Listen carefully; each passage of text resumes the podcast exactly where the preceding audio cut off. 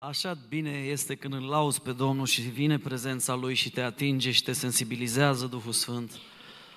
Așa bine este că putem să lăudăm, să ne ridicăm mâini spre El, ca la un tată. Și El e prezent. El a promis că atunci când este chemat și unde doi sau trei se adună numele Lui, El este prezent. Slăvit să fie Domnul!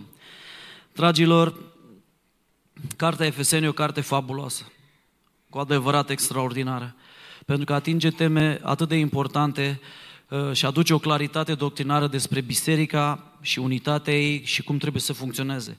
Capitolul patru, de asemenea, citindu-l, aduce claritate chiar de la început despre chemarea noastră, care trebuie să o trăim cu nădejde și să o trăim într-un chip vrednic, pentru că noi avem o chemare atât de tare și atât de sfântă și atât de frumoasă, o chemare care cei din lume nu au încă, pentru că nu l-au cunoscut pe Hristos și de multe ori nu o trăim într-un chip vrednic, nu-L onorăm pe Dumnezeu cu viața și cu faptele noastre, dar suntem chemați să facem acest lucru.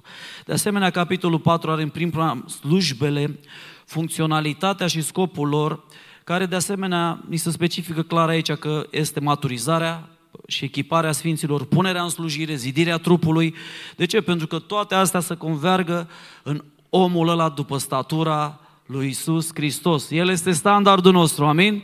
Standardul nostru nu e uh, cultura unei biserici în care a fost noi născuți, nu este tradiția bisericii, standardul nostru este Hristos Domnul. Dar întrebarea mea, care mi-am pus-o sincer, e de ce termină Apostolul Pavel un capitol așa de important despre slujbe, funcționalitatea lor, ce, care e rolul lor, care e scopul lor, cu o atenționare foarte importantă referitoare la persoana Duhului Sfânt. De ce știm asta? Pentru că Duhul Sfânt are rol sfințirea noastră, are rol în procesul ăsta de sfințire și asemănare cu Hristos, dar de ce totuși Apostolul Pavel vrea să ne dea această avertizare? Eu cred că noi cu toții am avut momente în viață când am întristat pe Duhul lui Dumnezeu. Nu știu voi, dar eu am avut momente când n-am mai simțit prezența Lui, când m-am speriat, wow, ce am făcut, ce gând am avut, ce atitudine nepotrivită, n-am mai avut pace, mi-am pierdut bucuria, ați avut momente din astea. Da, când ați pierdut siguranța mântuirii, când ați pierdut... Și atunci ți-ai pus întrebarea ce ai făcut, vedeți? Apostolul Pavel, în, nu numai în, în, în Efeseni, dar și în Romani, ne vorbește despre persoana Duhului Sfânt, care este Dumnezeu și pe care o putem întrista, o putem stinge...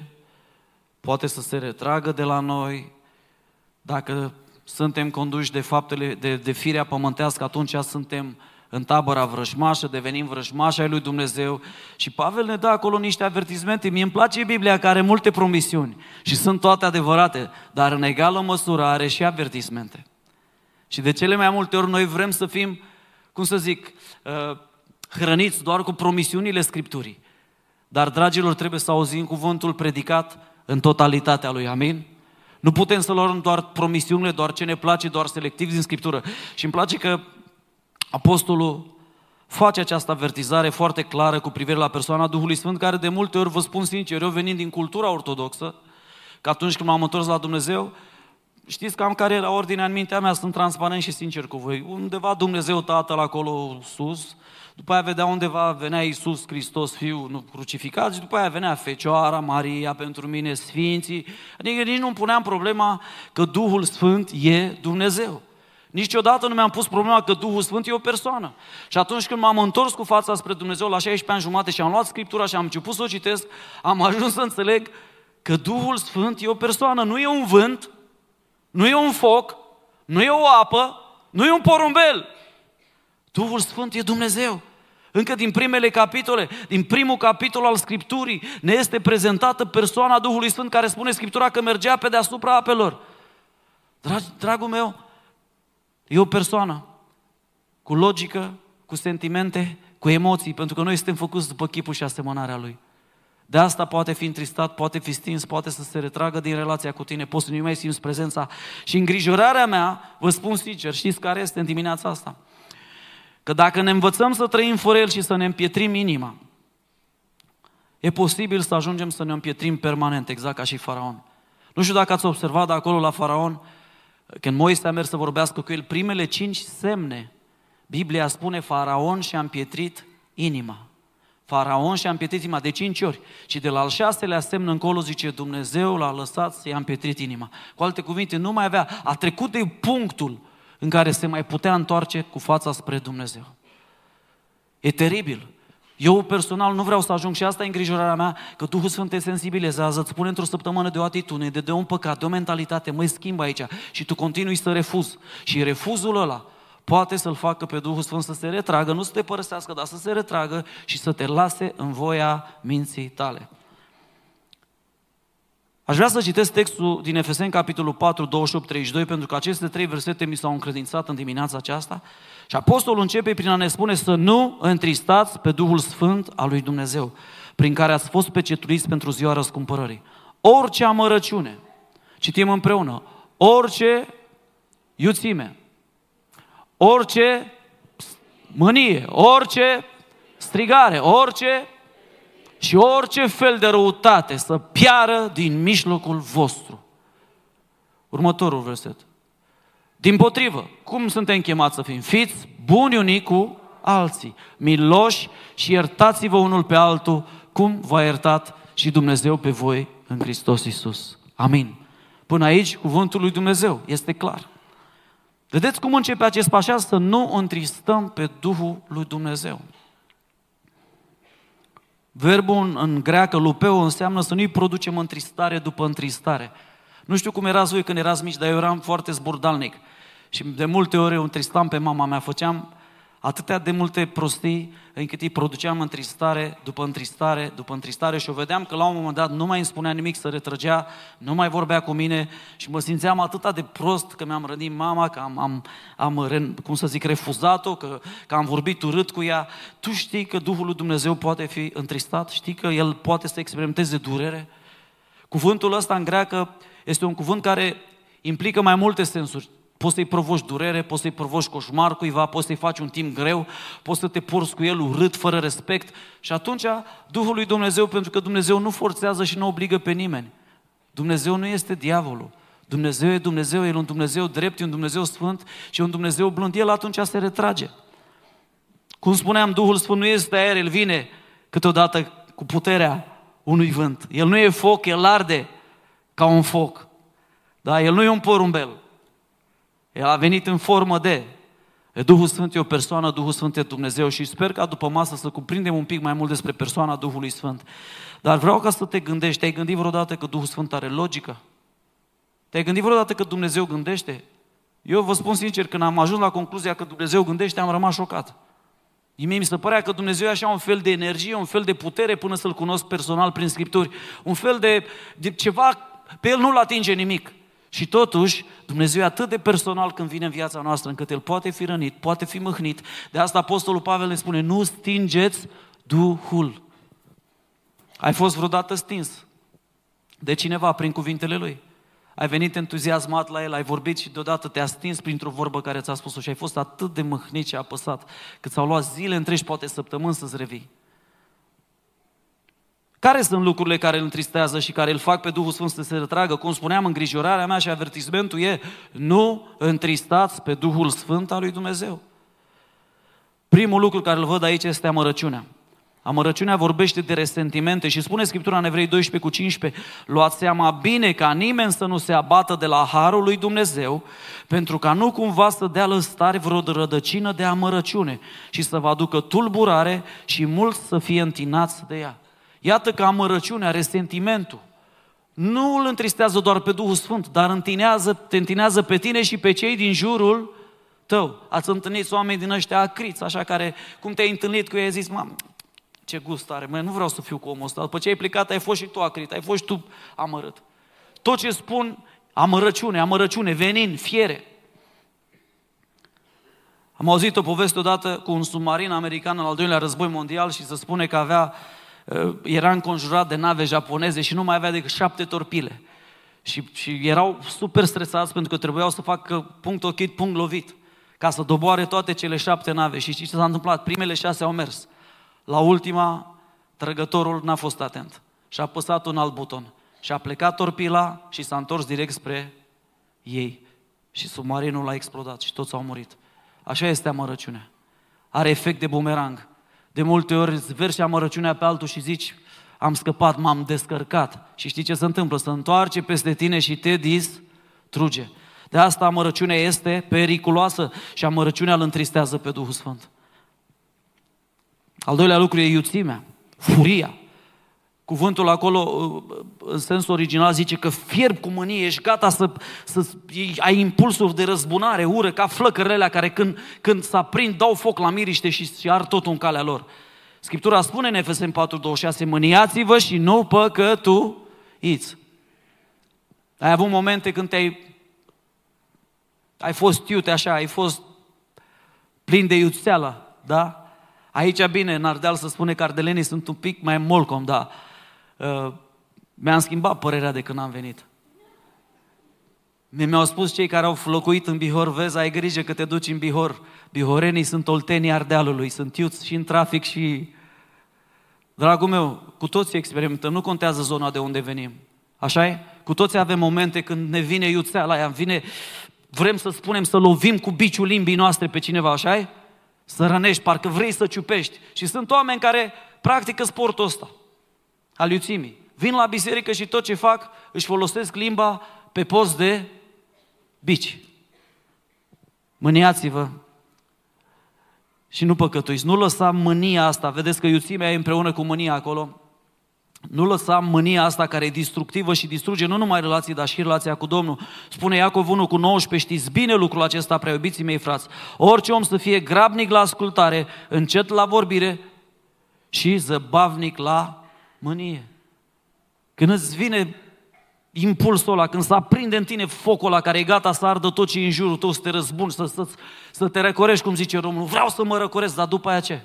L-ai întristat și pe Duhul Sfânt? Ai rănit și pe cei de lângă tine și nici nu te-ai răcorit, că nu rezolvă problema că dai în alții, corect? Nu rezolvă problema când rănești pe alții. Vezi tu, amărăciunea, iuțimea, mânia, sunt lucruri care îl întristează pe Duhul Sfânt al lui Dumnezeu. Dar ce ziceți de strigare? Acolo cuvântul și sensul original vorbește de, nu numai de strigături, nu numai de, de dar vorbește de cuvinte dure care rănesc, chiar și de blasfemii. Scriptura spune în Efeseni patru, douăzeci și nouă, niciun cuvânt stricat să nu vă iasă din gură. În, în original spune niciun cuvânt corupt. Eu vreau să te întreb, tu folosești cuvinte corupte, stricate? Ai spus vreodată un cuvânt și după aceea ți-a părut rău? Dragul meu, cuvintele rănesc. Și cuvintele nu le poți lua înapoi. După ce le-ai spus, îți pare rău. Ai, n-aș fi vrut să spun asta, iartă-mă, iartă-mă, iartă-mă. Și zice partenerul de viață, zice, te iert și mâine iar mă rănești. Cuvintele rănesc. Cuvintele nu le mai poți lua înapoi. Și cuvintele rămân în amintirea omului. De asta e important ca niciun cuvânt stricat, corupt, să nu ne iasă din gură, ci unul bun pentru zidire. Întreabă-te când îți vine iuțeala aia, când îți vine mânia aia, sunt gata să zidesc sau să dărâm? Sunt gata să distrug sau să ridic? Clevetire. Aici sensul mare și batjocoritori, blestemători, oameni care folosesc cuvinte de blestem sau de legături, oameni care clevetesc, care vorbesc tot timpul, asta e sportul lor. Da? Ei cu asta se ocupă. Duc veștile de aici acolo. Se ocupă cu poșta, cum se spune. doi Petru trei cu trei spune așa, înainte de toate să știți că în zilele din urmă vor veni batjocoritori, plini de batjocori, care vor trăi după poftele lor. Sunt oameni care atunci când vorbesc, împroașcă, care dau în reputație altora. Vreau să te întreb, ești unul din acei oameni? Pentru că asta îl întristează pe Duhul Sfânt al lui Dumnezeu. Știți, nu vreau să bârfesc, nu vreau să fiu rău, dar hai să spun ceva despre... N-aș vrea să păcătuiesc, dar... Nu, nu-l vorbesc de rău astăzi, dar doar așa, să te pun un pic în temă. Ce este asta?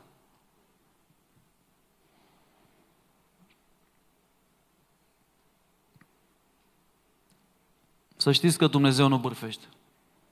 Dumnezeu și atunci când ai păcătuit, nu o să vedeți în viața voastră. Eu nu, eu nu cred că există un proroc adevărat al Domnului care să slujească biserica lui și să-l dea pe, de față pe unul în public, pentru că omul ăla oricum știe, dacă ăla e curvar, degeaba îi spui tu prin profeție, Domnul mi-a zis că tu ești un curvar. El deja știe că e curvar, nu i-a zis nimic nou. Dumnezeu nu bârfește, Dumnezeu zidește, Dumnezeu vrea să salveze, ăla trebuie să audă soluția lui Dumnezeu pentru viața lui, amin?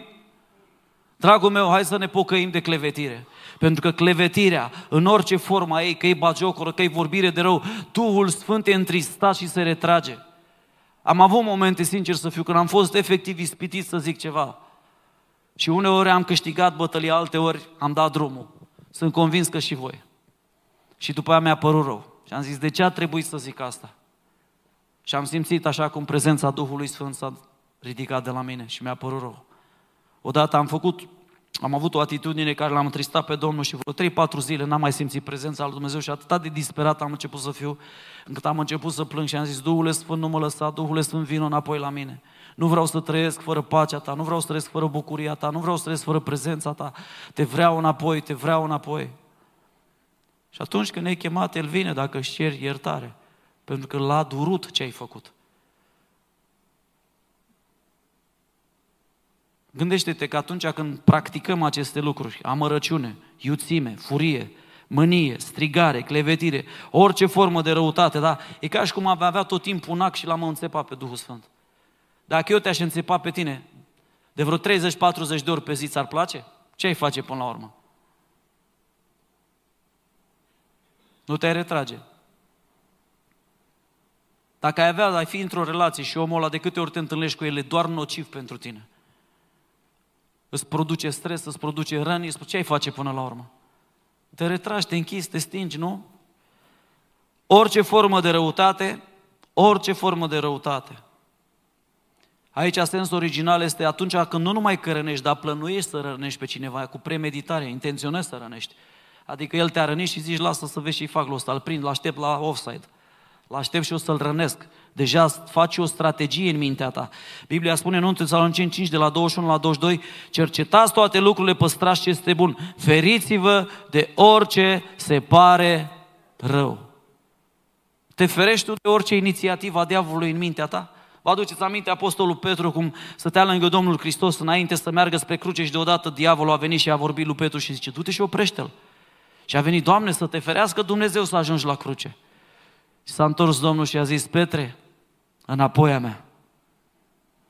Câte inițiative a câștigat diavolul în mintea ta? Pentru că de multe ori să știi că diavolul spune gânduri care nu sunt din Biblie, îți seamănă acolo îndoială cu privire la cineva, îți seamănă o bârfă, un gând cu privire la altul, îți seamănă neîncredere cu privire la altul și tu începi să mesteci la lucrul ăla. Și îți vorbești, fratele de rău, fără să știi. Am auzit atâta de multe cazuri în care unul s-a vorbit, de, l-a vorbit pe rău de altul și până la urmă a aflat că nu făcuse niciodată ceea ce el credea. Doar pentru că cineva i-a lansat o idee sau diavolul i-a pus un gând și ăla decât a dezvoltat scenariul, filmul, telenovela. Dar când cei doi au vorbit față în față, ăsta i-a zis, măi omule, eu niciodată n-am gândit despre tine așa ceva. Cine ți-a spus lucrul ăsta? Păi am avut eu un gând, te-am de biserică, te-ai uitat puțin la mine așa. Dragilor, dacă aceste lucruri le întristează pe Duhul Sfânt, amărăciunea, iuțimea, mânia, strigarea, clevetirea, orice formă de răutate, atunci de ce le mai practicăm? Pentru că Apostolul Pavel ne dă acest avertisment, nu întristați pe Duhul Sfânt al lui Dumnezeu. Și ne dă, dă o listă aici. Uite cum îl poți întrista. Eu nu știu unde... V-a atins Duhul Sfânt în dimineața asta pe voi, dar aș vrea chiar acum să ne luăm. Aș vrea să, ai vrea să mă ajut să scriem aceste șapte lucruri pe... Scrie amărăciune, iuțime. Le pot scrie pe laptop și să mi le proiectez? Ok. Amărăciune, iuțime, mânie, strigare, clevetire și orice formă de răutate.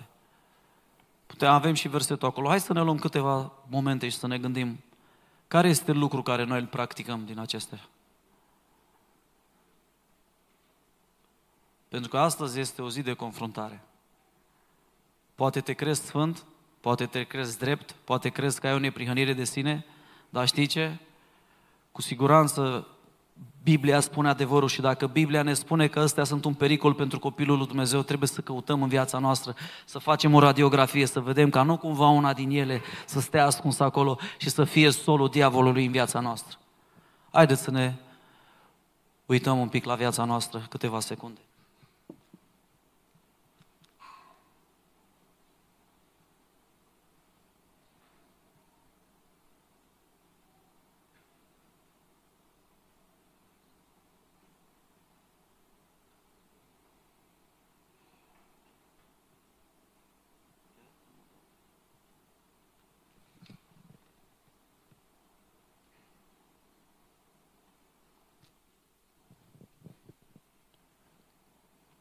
Iartă-ne, Doamne, pentru resentimente și amărăciune.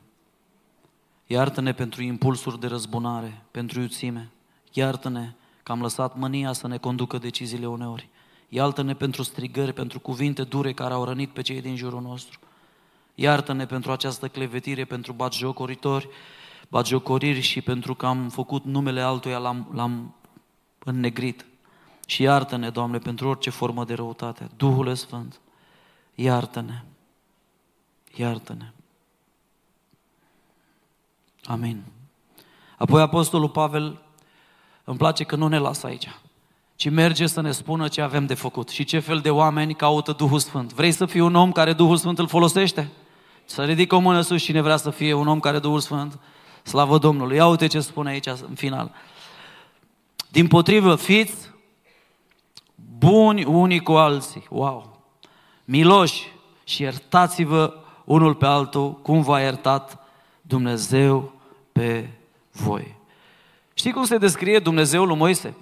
În Exodul treizeci și patru, de la șase la șapte, atunci când Dumnezeu își face descrierea, spune așa: și Domnul a trecut pe dinaintea lui și a strigat: Domnul Dumnezeu este un Dumnezeu plin de îndurare și milostiv, încet la mânie, plin de bunătate și credincioșie, care își ține dragostea până în mii de neamuri de oameni, iartă fălderegea, răzvrătirea și păcatul, dar nu socotește pe cel vinovat drept nevinovat, ci pedepsește fără de legile părinților în copii și în copiii copiilor lor până la al treilea și al patrulea neam. Iată cum se descrie Dumnezeu aici. Exodul treizeci și patru, șase la șapte. Domnul este un Dumnezeu plin de îndurare și milostiv, încet la mânie, plin de bunătate și credincioșie, care ține dragostea până în mii de neamuri de oameni și iartă fără de legea, răzvrătirea și păcatul. Ăsta este tabloul despre Dumnezeu. Dumnezeu nu e un terorist, Dumnezeu nu e unul care aleargă după tine cu buta de fiecare dată când ai făcut un păcat să te pună la punct. Dumnezeu nu-i tatăl tău, nu-i tatăl meu, Dumnezeu e plin de îndurare, milostiv, bun. De asta apostolul ne dă aici trei elemente pe care Duhul Sfânt le caută în viața noastră. În primul rând, primul element este bunătatea. Spuneți împreună, bunătatea. Bunătatea, cuvântul grecesc Christos, înseamnă să faci bine, să cauți să faci bine și să planifici tot timpul să faci bine. Pentru că asta este natura lui Dumnezeu. Dumnezeu este bun. Și în veac ține îndurarea Lui. Haleluia! Este și un cântec. Domnul-i bun, ori și când, nu? Domnul-i bun! Îmi place ce spune Luca șase cu treizeci și cinci. Voi însă iubiți pe vrăjmașii voștri. Wow, ce greu! Faceți bine și dați cu împrumut, fără să nădăjduiți ceva în schimb. Și răsplata voastră va fi mare și veți fi fii celui preaînalt. Iată, vrei să fii fiul de Dumnezeu? Vrei asta? Să fii fiică de Dumnezeu? Știi ce avem de făcut? Să iubim pe vrăjmași, să dăm și să nu mai așteptăm nimic în schimb și să facem bine. Continuă acolo, că El este bun și cu cei nemulțumitori și cu cei răi. În Roman doi cu patru spune: nu vezi tu că bunătatea lui Dumnezeu te îndeamnă la pocăință? Deci Dumnezeu nu vine cu sabia la tine, pocăiește-te că stai capul. Bunătatea lui El vine și îți dă atâta bunătate încât nu mai poți rezista. El este când tu ești ca o gheață, ca un ghețar din ăla din Antarctica, El vine cu soarele bunătății Lui și topește în tine toate straturile până ajunge la inima aia de carne. ca tu să poți primi. Am auzit o poveste despre bunătate a lui un om, Nicholas Whitman, nu știu dacă ați auzit de el. El a fost un copil dintr-o familie de evrei din Germania, care după primul război mondial a emigrat în Anglia și a schimbat numele în Whitman și acolo a început să facă bani, era industriaș, era un om cu, cu judecată, un om inteligent. Și când a început războiul și a început Hitler să persecute pe evrei, acest om a adus pe ascuns în Anglia aproape șapte sute de copii și i-a pus în casa lui. I-a crescut, i-a hrănit și n-a spus absolut nimănui. După treizeci de ani s-au găsit înscrierile, pentru că știți că evreii sunt buni la, nu numai la calcule, dar ei scriu întotdeauna numele, familiile, tot. S-au găsit listele în podul casei lui, cu acești copii, s-a aflat de povestea lui și toată lumea a fost uimită. El a fost ca un Schindler al Angliei. Toată lumea a fost șocată că omul ăsta a, a luat șapte sute de copii în casa lui pe timpul războiului, i-a crescut, i-a dus în școală, i-a crescut ca și copiii lui și nimeni n-a aflat până de, după moartea lui. Vezi tu, bunătatea se manifestă, bunătatea asupra aproapelui are picioare, ea se manifestă cumva. Degeaba zici, eu sunt bun. Și nu se vede bunătatea ta în alții. Faptele noastre trebuie să se vadă. Amin? Noi trebuie să dublăm cu faptele crezul nostru care îl mărturisim cu gura. Degeaba spui și cum spune Scriptura, ei se laudă că îl cunosc, dar cu faptele îl tăgăduiesc. Dragul meu, vreau să te întreb, tu îl tăgăduiești pe Hristos cu faptele tale? Eu vreau să fiu ca omul ăsta, vă spun sincer, m-a impresionat povestea lui. Au aflat la treizeci de ani după gestul ăsta lui, el plecase deja. Și omul ăsta și-a arătat bunătate și a făcut-o în ascuns. Și Biblia spune că Dumnezeu vede și răsplătește. Nu trebuie să chem televiziunile când faci un bine. Dacă ești bun, fii bun. Fii bun, arată-ți bunătatea. Îmi place cuvântul ăsta din limba greacă, să fii bun, să te gândești să faci bine și să planifici să faci bine. Îmi place. Să fii bun nu e ceva care ți se întâmplă pur și simplu. A, trebuie să aștept să fiu bun, a, să am sentimentul ăla, frate Sani, ca să simt eu așa, să-mi iasă o bunătate. Nu se va întâmpla. Trebuie să alegi să-L exprimi pe Dumnezeu și bunătatea lui Dumnezeu și să arăți ce Dumnezeu ți-a arătat și ție bunătate. De asta Apostolul Pavel zice, măi oameni buni, lucrurile astea îl întristează, dar astea îl înveselesc pe Dumnezeu pentru că îl reflectă pe El. Dumnezeu e bun și în veac ține îndurarea Lui, amin? Al doilea lucru care ne spune aici, fiți buni și miloși. Îmi place cuvântul ăsta, fiți miloși. Mi-aduc aminte de când, am, când m-am gândit la milă, sincer să fiu, m-am gândit la, la, la pilda bunului samaritean din Luca zece, treizeci și trei, treizeci și patru și citesc decât un singur verset. Dar un samaritean care era în călătorie a venit în loc unde era acest om bătut și când l-a văzut, i s-a făcut milă de el. Și ce face mila? Mila nu trece mai departe. Aia nu-i milă, aia e doar părere de rău. Când îl vezi pe unul bătut pe stradă și treci mai departe, când îl vezi pe unul că cerșește, când îl vezi pe unul care are mașina stricată și treci mai departe, aia e doar părere. Ai, ce rău îmi pare că nu l-am ajutat, dar tu știi sigur că nu vrei să-l ajuți. Aia nu schimbă cu nimic. Mila ce face? Mila se oprește.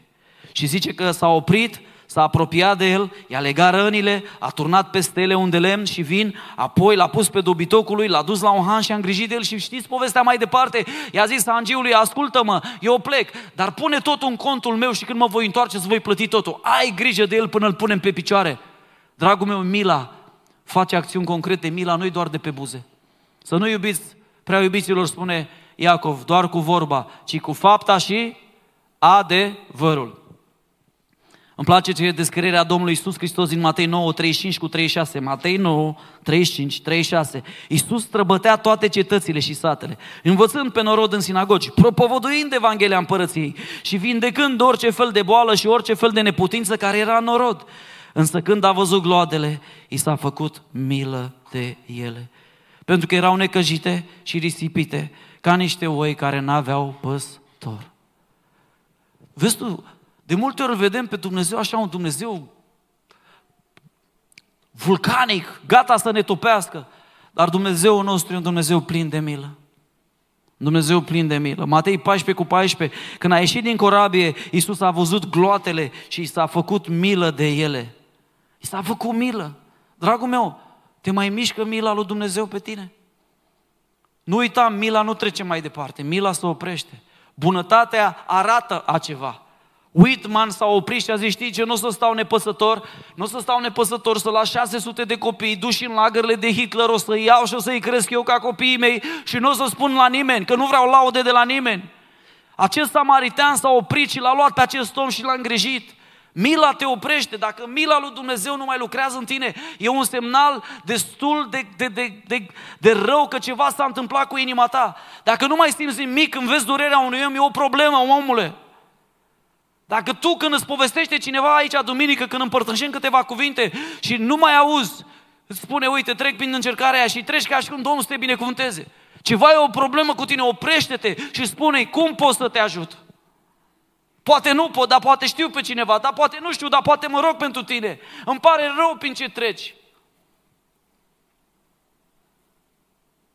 Am auzit o poveste despre cineva care a fost diagnosticat cu cancer și la un moment dat s-a întâlnit cu unul din prietenii lui bun la o cafea cu care obișnuia să întâlnească și printre altele întreabă ce mai faci și ăsta îi spune, uite, tocmai ce am fost diagnosticat cu cancer. Și ce ai mai făcut în rest? Ai fost la meciul? Ăsta nici n-a auzit. Și prietenul s-a întristat foarte mult. Și a zis, am crezut că sunt prieten cu el, dar nu suntem prieteni. El a trecut repede, a pus focusul din nou pe viața lui, pe viața ce a făcut, nu pe problema pe care o aveam. Dragul meu, hai să fim miloși. După asta ne vor cunoaște oamenii, dacă ne vom iubi unii pe alții. Lasă-te mișcat. Știi ce îmi place la Domnul Iisus Hristos și ce am văzut la El și ce am învățat de la El? Iisus Hristos când trecea și vedea un om rănit, un om cu durere, se lăsa atins de durerea acelui om. De multe ori avem așa o protecție. Îmi spunea cineva, nu, nu, nu spune problemele, te rog frumos, că nu vreau să mă, să mă simt ceva aici, să se întâmple în mine, că după aia nu știu, nu știu cum să reacționez. De fapt, nu știu ce să fac, nu știu cum să gestionez durerea Sanii, țin eu pentru tine. Dar Iisus a lăsat ca durerea celorlalți să-L atingă și aia a produs în El o acțiune. Dragul meu, lasă ca durerea să te atingă. Spune Scriptura că atunci când l-a văzut pe Ologhi, a fost milă de El, ceva s-a întâmplat în Hristos. Când a auzit pe cei zece leproși, ai milă de noi! A lăsat durerea să-L atingă. Nu fugi de durere, durerea e un cadou. Lasă durerea altora să te atingă, că niciodată nu știi ce o să producă Dumnezeu în tine.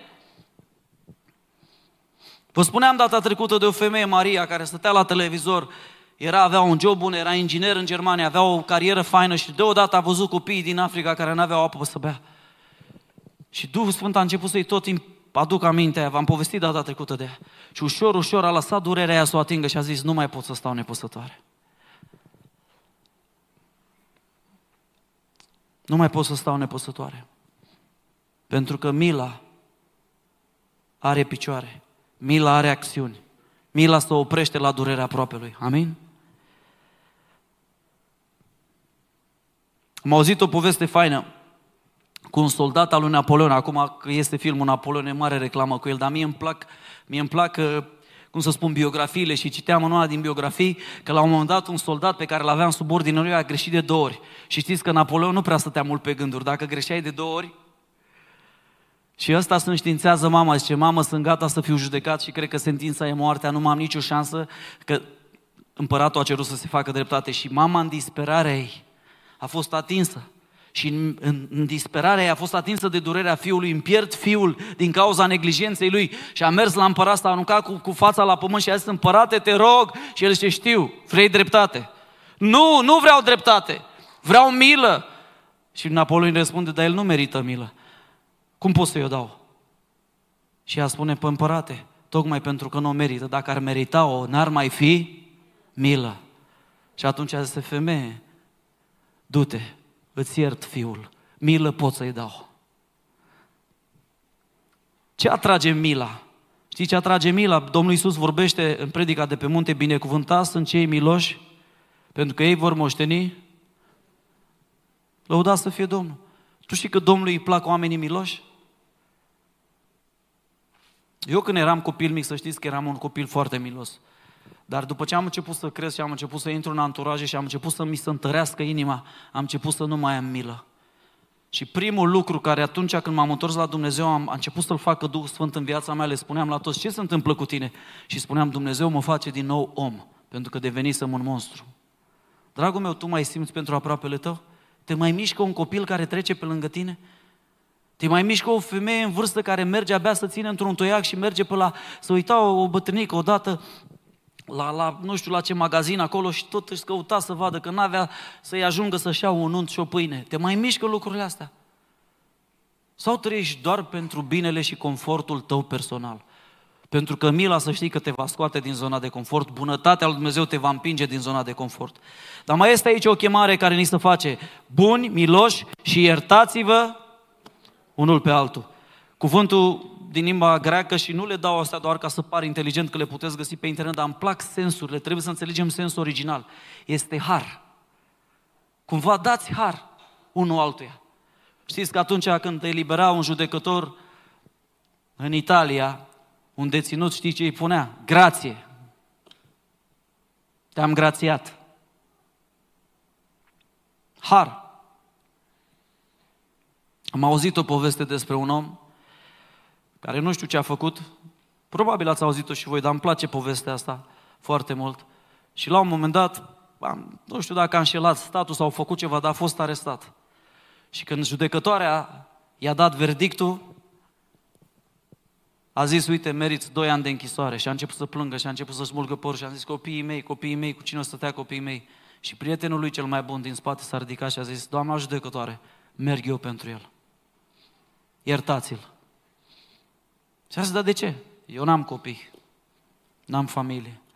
Zice: nu vreau ca el să-și piardă familia datorită acestei neglijențe.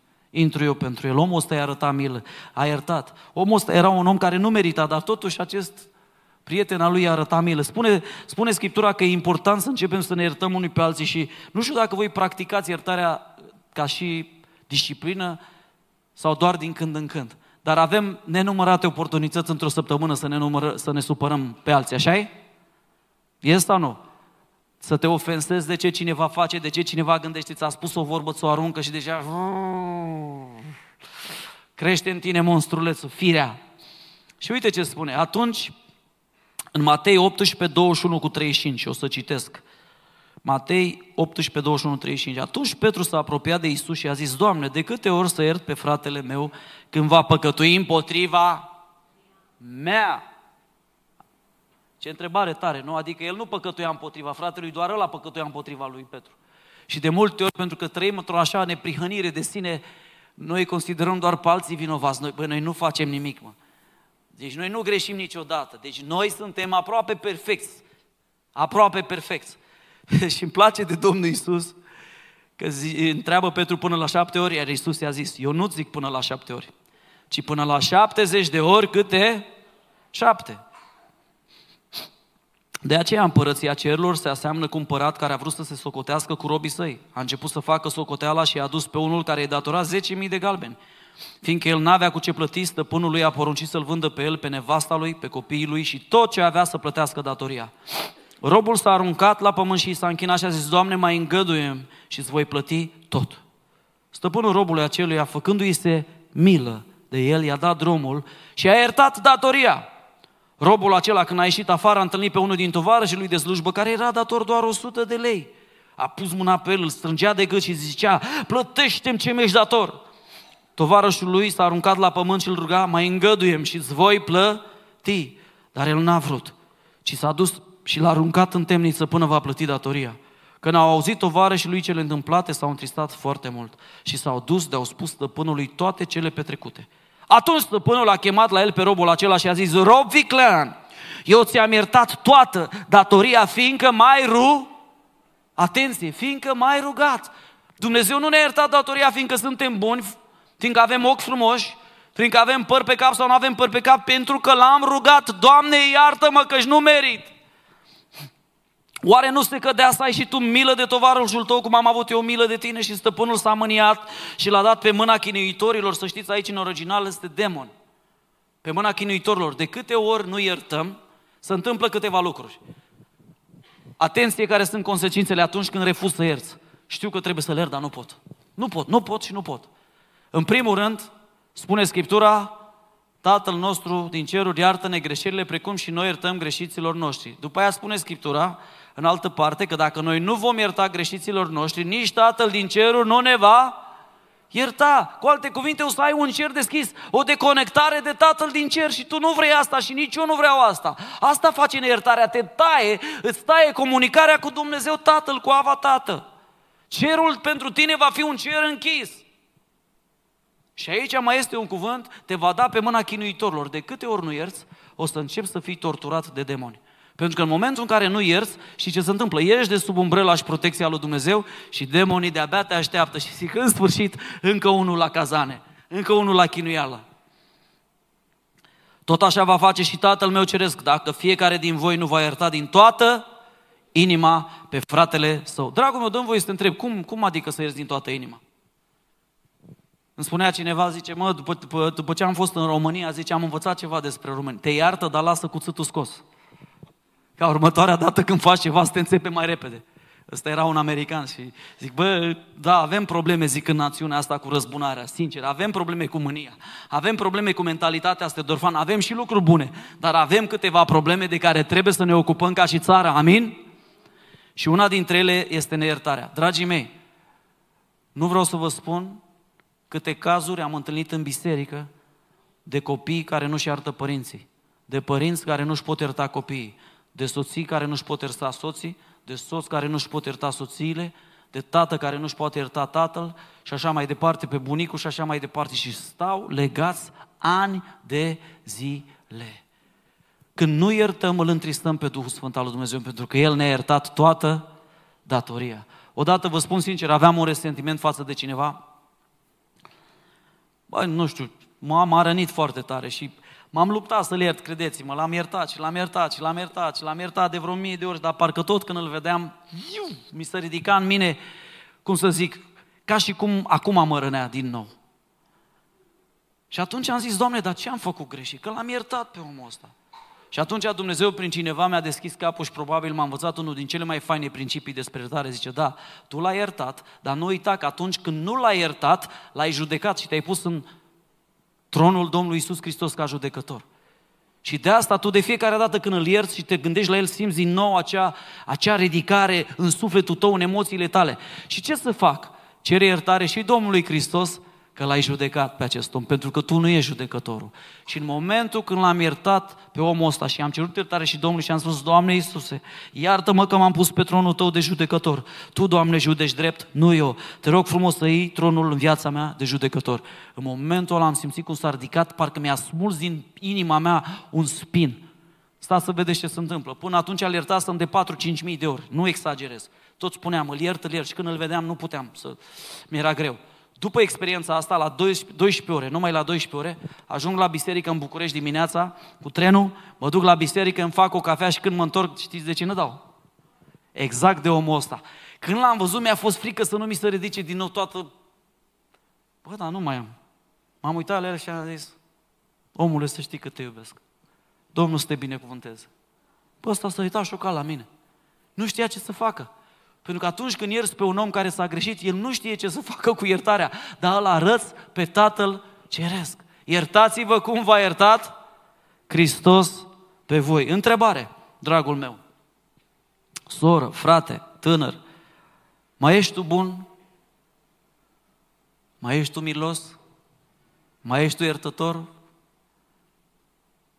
Îmi zicea cineva, zice, ăștia trei sane eu le am într-o cutie, le scot din când în când, pentru cine merită. Dar tu meriți? Eu merit? Atunci când mi-a fost greu să iert, m-a întrebat Duhul Sfânt ceva. Domnul Iisus mi-a zis, Ani, cum te-am iertat eu pe tine? Te-am iertat și mai am un carnețel aici în buzunar cu greșelile tale sau ți-am iertat toată datoria? Doamne, mi-a iertat toată datoria. Atunci nu se cade ca și tu să arunci la coș toată datoria lor? Îl imităm noi pe Dumnezeu? Spune Scriptura în următorul verset, urmați de pilda lui Dumnezeu ca niște copii prea iubiți. Cu alte cuvinte, Apostolul Pavel zice, nu întristați pe Duhul, lucrurile astea îl întristează, hai să, să, să, să vă învăț ce trebuie să faceți, buni, miloși și iertători. Și următorul verset, asta e, urmați pilda lui Dumnezeu. Fiți ca El. Fiți buni, miloși și iertători.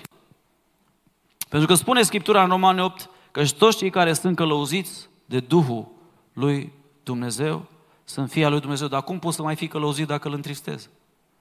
Cum poți să fii călăuzit dacă tu îl rănești? Cum poți să fii călăuzit dacă tu îl ofensezi? Cum îl ofensezi? Prin ascultarea față de cuvântul lui. Când tu primul lucru care îl faci dimineața, intri pe media, social media, în loc să intri pe Scriptura Duhului Sfânt, ce crezi că simte el? Când el s-a lăsat aici o carte, o scrisoare de dragoste. Când Dumnezeu din ceruri s-a pus atâtea cuvinte de dragoste aici și tu primul lucru care îl faci dimineața, te gândești cum să-l faultezi pe vecinul. Cum spuneam, Biblia e plină de promisiuni și sunt adevărate, amin? Biblia spune că promisiunile lui sunt întotdeauna da.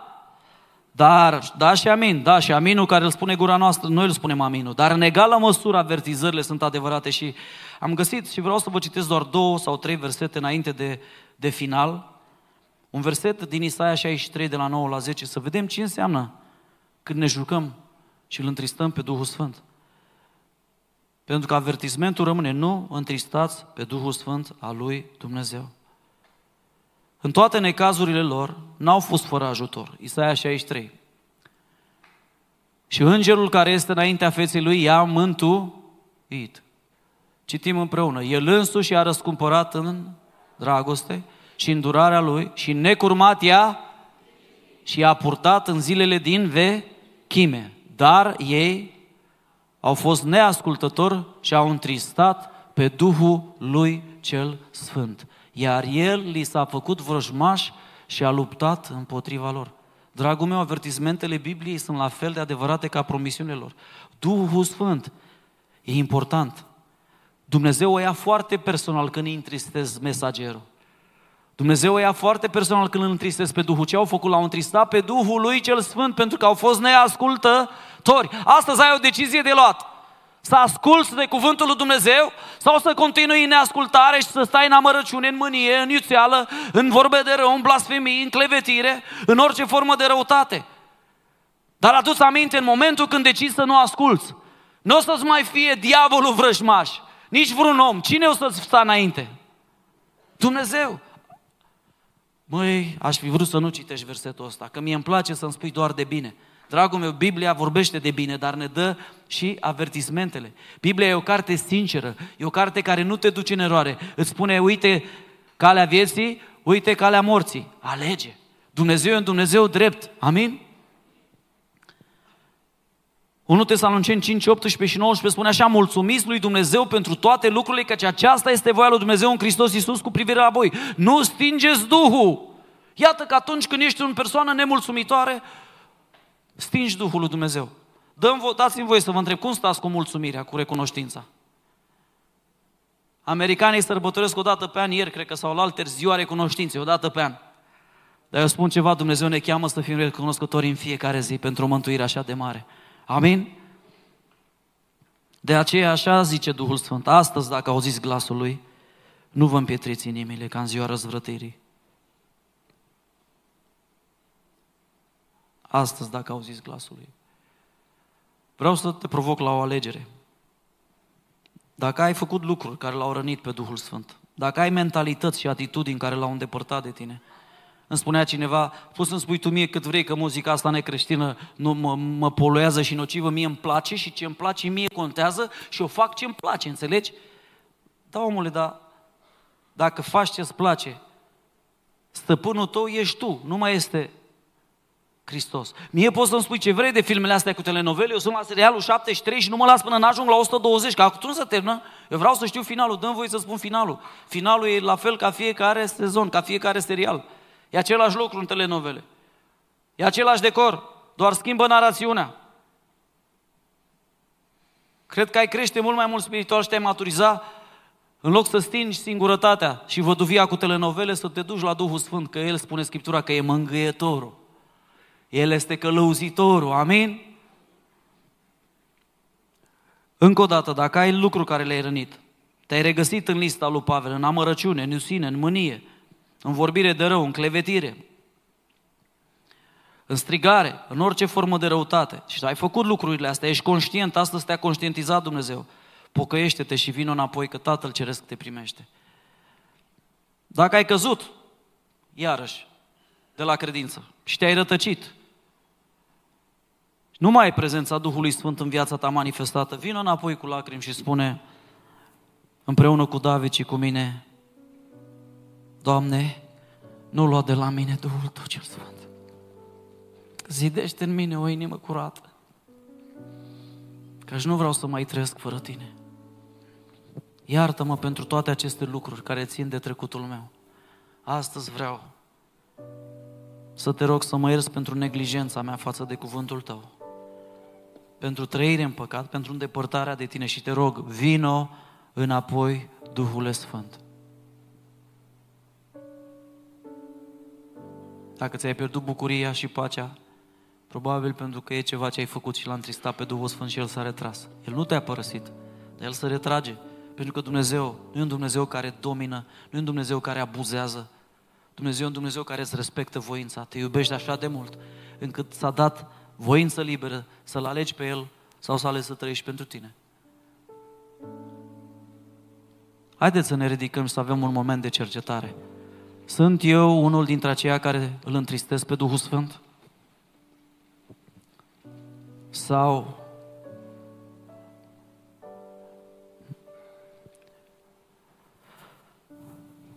aleg să fiu bun, milos și iertător, pentru că asta este pilda care mi-a arătat-o Dumnezeu.